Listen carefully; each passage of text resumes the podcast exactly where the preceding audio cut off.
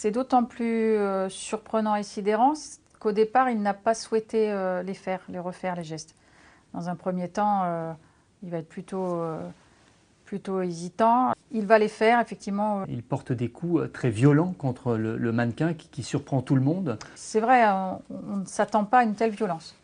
On va rester dans un silence sidéré parce que oui, on est tous, euh, tous interloqués. Euh. et là, il avait pu dire qu'il avait porté plusieurs coups, mais avec une force, euh, une violence terrible.